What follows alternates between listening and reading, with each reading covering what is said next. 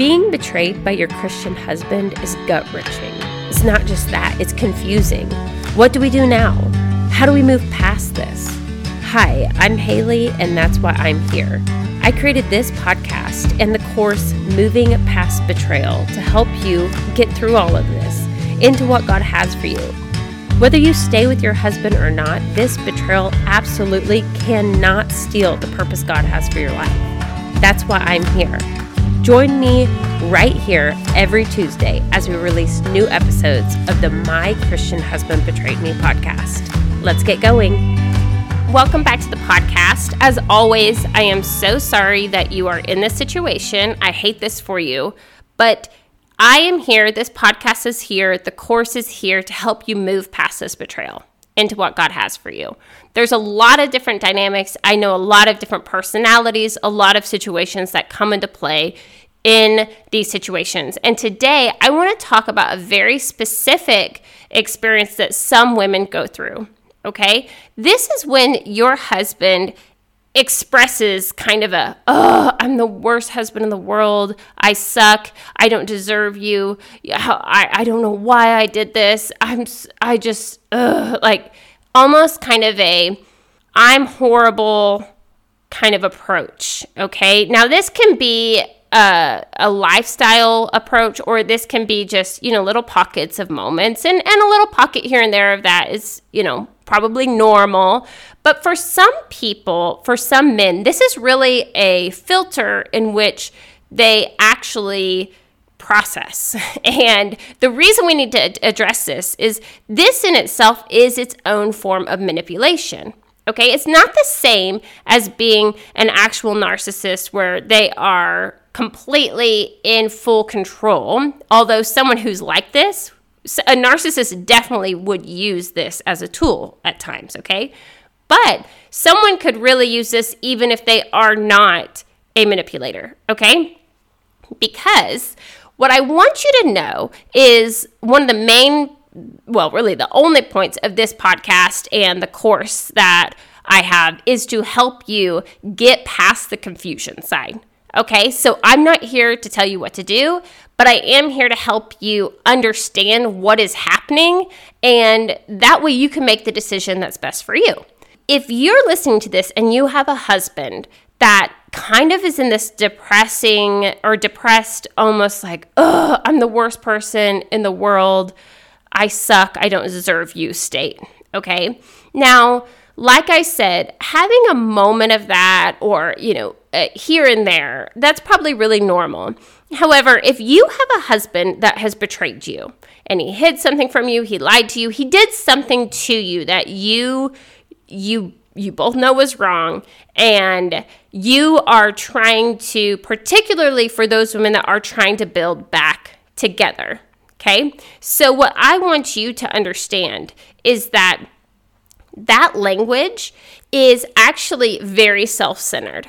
Okay, the words that he's using, they might sound really selfless, but they're not selfless. They're completely centered on him and how he feels about what he's done. And they're continuing to put himself at the center of this situation as if he's the one who deserves the attention.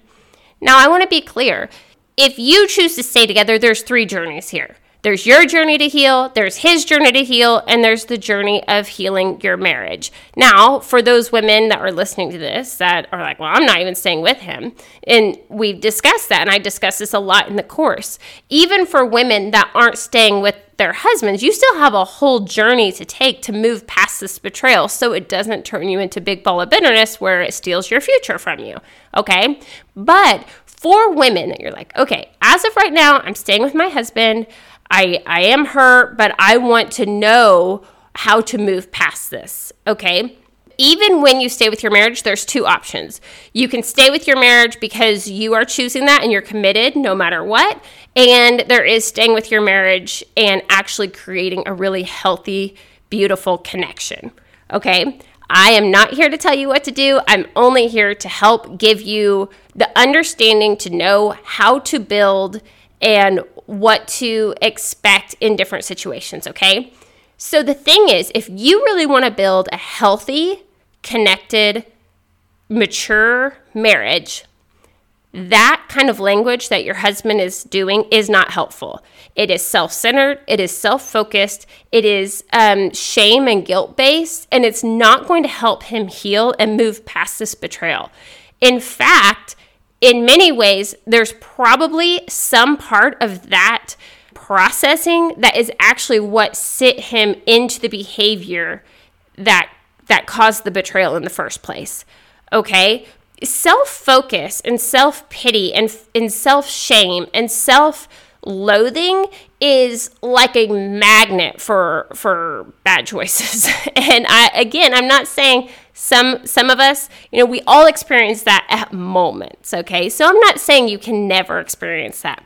But if you have a husband who that he uses that language a lot and you are choosing to stay with him, what I really want to encourage you is do not let him during those moments become the the magnet of everyone's focus and where you're just giving that a lot of attention. Because my encouragement to you would be we can't control him, right?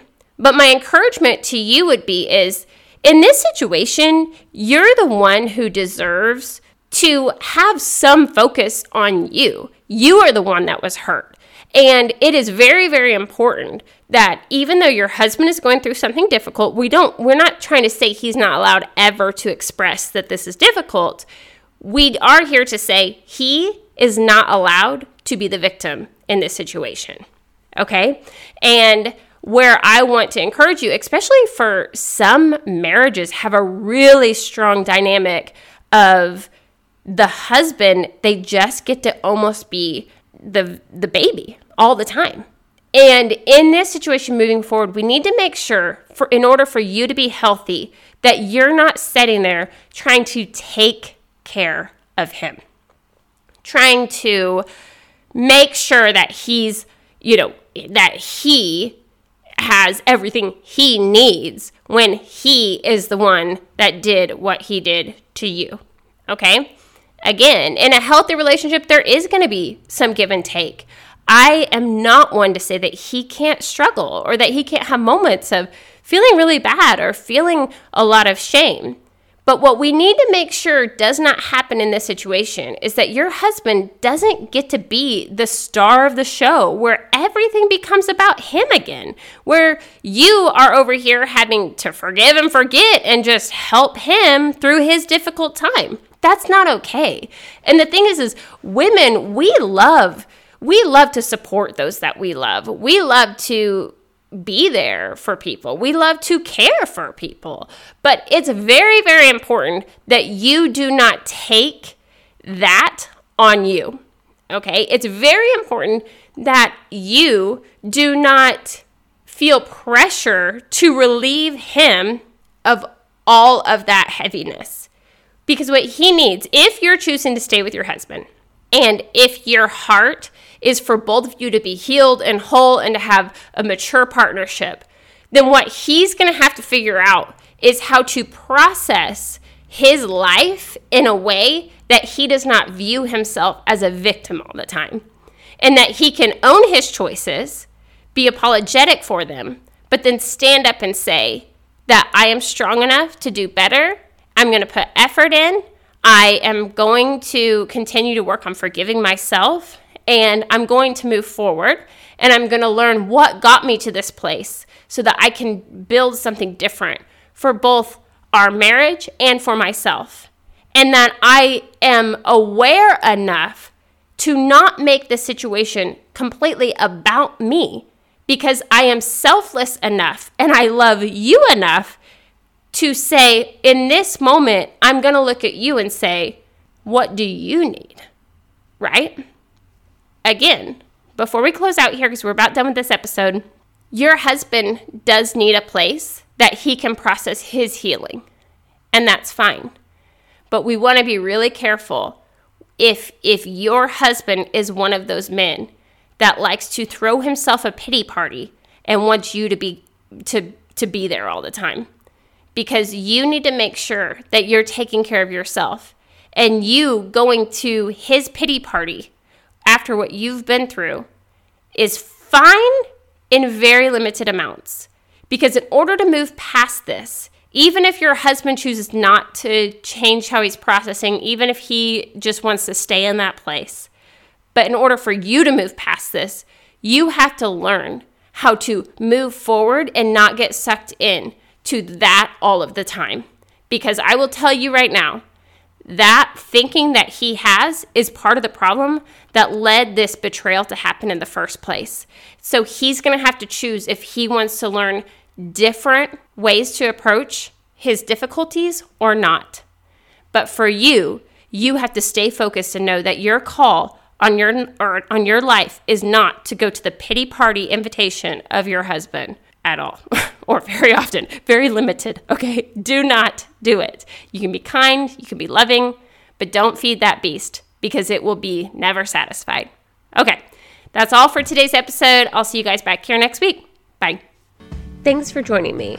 If you're ready to really dive in, understand your betrayal, and move past it, then what you really need is my course, Moving Past Betrayal. It's available the first of every month for 24 hours, and it actually includes a free 30 day devotional that will be sent straight to your email so you can actually process things every day. I love it. This course is amazing. It's one of the best things I've ever created. So if you're ready to really understand why they did this and how to move forward, this is the course for you. Go to movingpastbetrayal.com. And if it's not the first of the month, be sure to join the waitlist because when you do, I will send you a special discount code. So you definitely want to get in on that. Thank you guys. I'll see you back here next Tuesday. Bye.